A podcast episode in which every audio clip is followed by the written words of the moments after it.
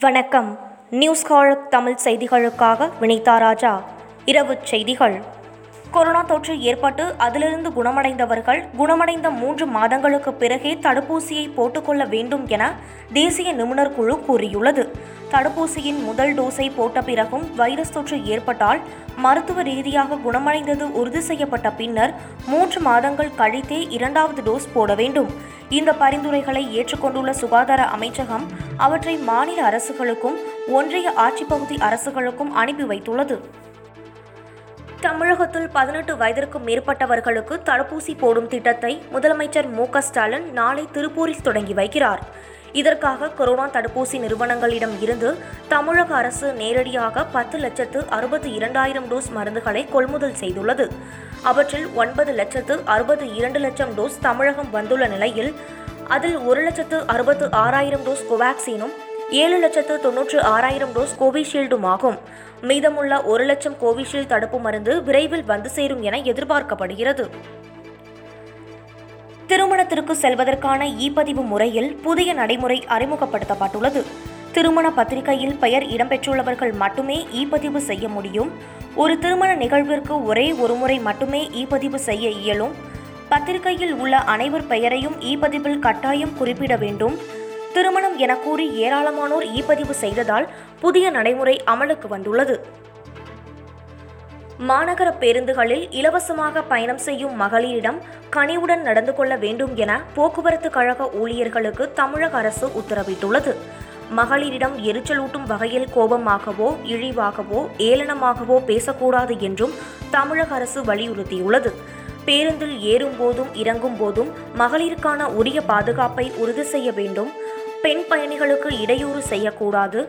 பேருந்தில் இடமில்லை என கூறி ஏறவரும் மகளிரை கீழே இறக்கிவிடக்கூடாது என்பன உள்ளிட்ட பல்வேறு அறிவுறுத்தல்களையும் தமிழக அரசு தமது வழிகாட்டு விதிமுறையில் பட்டியலிட்டுள்ளது. குஜராத்தில் புயலால் பாதிக்கப்பட்ட பகுதிகளை பிரதமர் நரேந்திர மோடி விமானத்தில் சென்று பார்வையிட்டதுடன் மீட்பு சீரமைப்பு பணிகள் குறித்து ஆலோசனை நடத்தியுள்ளார். அகமதாபாத்தில் நடைபெற்ற ஆய்வுக் கூட்டத்தில் புயல் பாதிப்பு நிலவரம் சேத மதிப்பு ஆகியவை குறித்து முதலமைச்சர் விஜய் ரூபானி மற்றும் உயர் அதிகாரிகளுடன் பிரதமர் கலந்துரையாடினார். மீட்பு சீரமைப்பு மறுவாழ்வு பணிகளுக்கு தேவையான உதவிகளை மத்திய அரசு செய்யும் என்றும் பிரதமர் உறுதியளித்தார். கொரோனாவால் உயிரிழந்தோரின் எண்ணிக்கையில் மகாராஷ்டிரம் கர்நாடகம் டெல்லி ஆகியன முதல் மூன்று இடங்களில் உள்ளன. மகாராஷ்டிரத்தில் கொரோனாவால் எண்பத்து இரண்டாயிரத்திற்கும் மேற்பட்டோர் உயிரிழந்தனர். அதற்கு அடுத்தபடியாக கர்நாடகத்தில் இருபத்தி இரண்டாயிரத்து முன்னூற்று பதிமூன்று பேர் உயிரிழந்தனர். டெல்லியில் இருபத்தி ஓர் ஆயிரத்து எண்ணூற்று நாற்பத்தாறு பேர் உயிரிழந்தனர். தமிழ்நாடு உத்தரப்பிரதேசம் ஆகியன கொரோனா உயிரிழப்பு எண்ணிக்கையில் நான்காம் ஐந்தாம் இடங்களில் உள்ளன.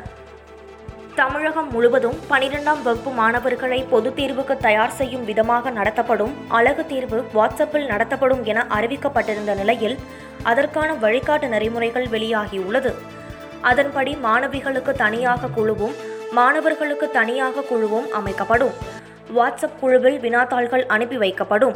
விடைகளை தனித்தாளில் எழுதி அதில் பெற்றோர் கையொப்பம் பெற்று பின் அதை படம் பிடித்து பிடிஎஃபாக மாற்றி அனுப்பி வைக்க வேண்டும். விடைத்தாளில் பெயர் மற்றும் பதிவு எண் கட்டாயம் எழுத வேண்டும். வாட்ஸ்அப் குழுவில் வினாத்தாள் விடைத்தாள் தவிர வேறு செய்திகள் வீடியோக்களை பதிவிடக்கூடாது. ஆசிரியர்கள் விடைத்தாள்களை வாட்ஸ்அப்பில் இருந்து எடுத்து திருத்தி அதற்கான மதிப்பெண்களை வழங்க வேண்டும். கேரளாவின் புதிய சுகாதாரத்துறை அமைச்சராக முன்னாள் ஊடகவியலாளருமான வீணா ஜார்ஜ் பதவியேற்க உள்ளதாக கூறப்படுகிறது. முந்தைய அரசில் சுகாதாரத்துறை அமைச்சராக இருந்த கே. கே. சைலஜா கேரளாவில் கொரோனா தடுப்பு வீர பெண்மணியாக கருதப்பட்டார். ஆனால் புதிய அமைச்சரவையில் அவர் உட்பட பழைய அமைச்சர்கள் யாருக்கும் இடம் வழங்கப்படவில்லை. இந்த நிலையில் பினராயி விஜயன் தலைமையிலான இருபத்தோரு பேர் அடங்கிய அமைச்சரவையில் வீணா ஜார்ஜ் சுகாதாரத்துறை அமைச்சராக பதவியேற்பார் என்கிறார்கள்.